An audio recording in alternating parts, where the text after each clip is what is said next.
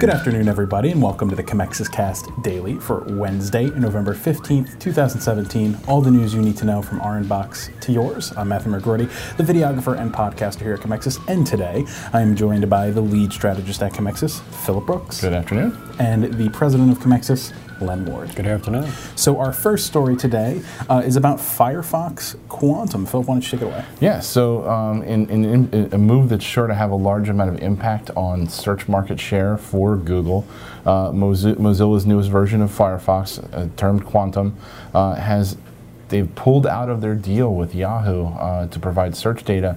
Uh, and have stepped back in with Google. There's no information as to what they actually did to do so.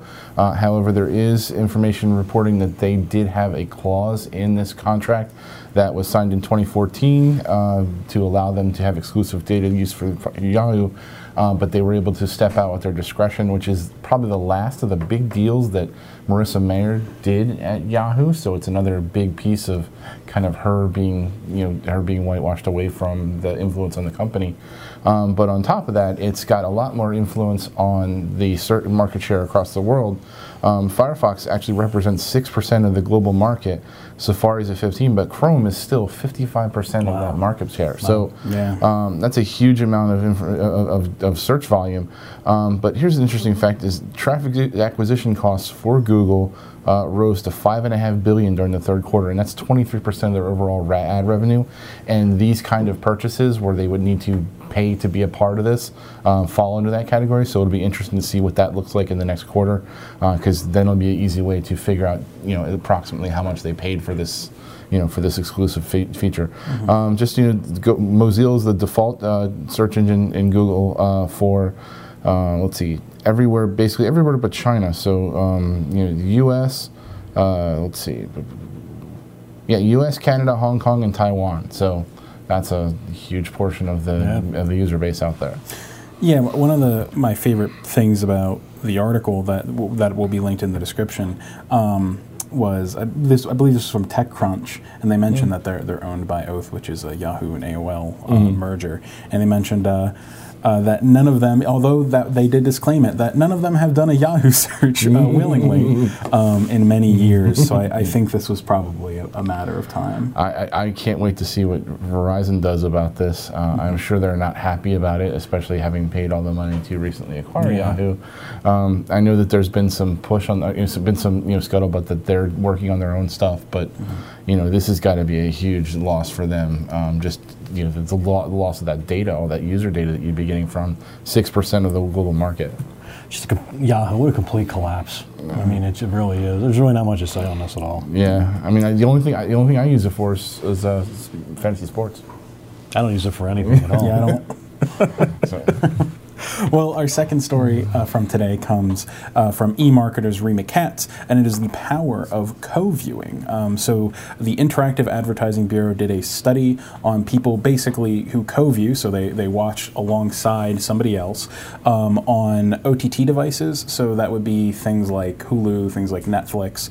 Um, so basically, they, they noted that um, how people talk about and feel about products or brands they see, and even how they can change someone's mind about them while they are co-viewing. So the firm noted co-viewing on OTT devices tends to occur among young viewers with strong brand engagement, which uh, doesn't surprise uh, me too much. Over 56% of respondents who co-view OTT content said they talk about the products and brands they see, and nearly 45% said they would change someone else's mind about a product or brand during a co-viewing session. And some respondents also indicated that they may be likely to change their own minds about a product or brand when co-viewing. An eMarketer estimated that there are one there will be 193.3 million US OTT video service users this year, equating to 70.8% of all internet users. Wow. Um, so yeah, some, some interesting numbers if you're if you're looking to advertise on, on a Hulu or, or something like that. Um, yeah, Yeah, I'm curious if, if, if the over the top viewing is it is this inclusive of just smart TVs or is this people watching on their laptops, watching on mobile devices, tablets, things like that? From, from what I understood, I'd have to see the, the full report. Um, they compared this um, just OTT devices in general compared to linear TV, which Mm-hmm. makes me think it is smart TVs and phones, Mm-hmm. etc. Um, but I'd, I'd have to check the, the full report to that, and I'll, I'll do my best to link that in the description as well. I I have to say that Netflix has become tremendously more accessible accessible. Uh, Not only to, like my, my mom uses it now and my wife because it's now a, an app within Comcast Yeah. the box. So, Yeah. you know, I think that's going to continue to build how many people are watching stuff and watching stuff at the same time because families are using it together. Yeah. There you go. Well, our final story for today LinkedIn has um, created a new career advice platform um, for their users. Uh, so, today, the company announced Career Advice, which is a peer to peer mentorship program. Uh, at launch, it's going to be available in the US, the UK, Australia, and India, and will be expanding outwards uh, from there. Uh, within LinkedIn's dashboard, members can access the Career Advice Hub and from there input preferences about what advice they'd like to give or to give to give or get.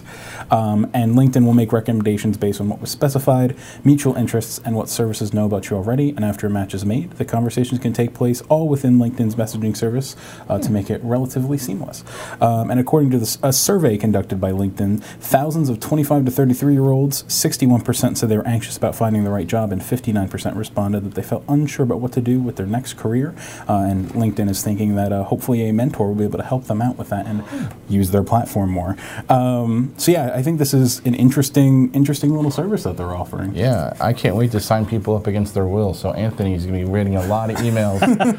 I was thinking the same thing. I'm like, how many emails are we going to get daily? so we're going to sign our creative director up for it without telling him first.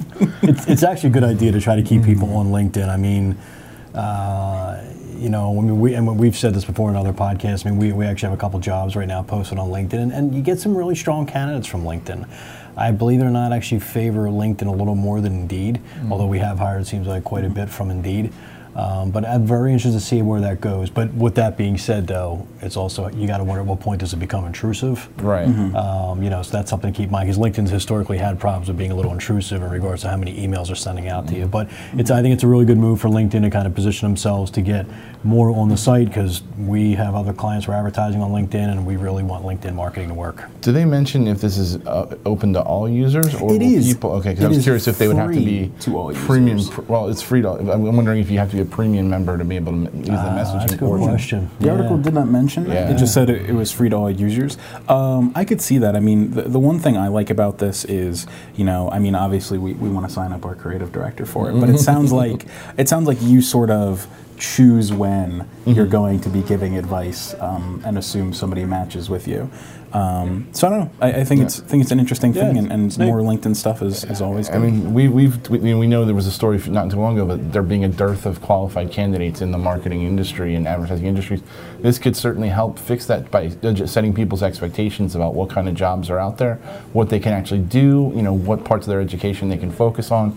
So I, I can see this being particularly helpful for people in our vertical. But That's a, um, that's a great idea yeah. to really find out exactly what you should be considering or what you should be thinking walking into a job interview. I mean, you know, we, we say, you know, a lot of people don't even realize that like PPC is a portion of what you can do if you work in this industry. So, I mean, you know, and data science has become very sexy for a lot of this stuff as well. But, um, you know, people just generally don't know it. It's such a it's such a broad category to know what individual job roles fall under that umbrella. So, Yeah, yeah, interesting. Well, thank you everybody for tuning in to today's episode of the Commexis Cast Daily. Check us out tomorrow for more of the latest trending news. Have a great day.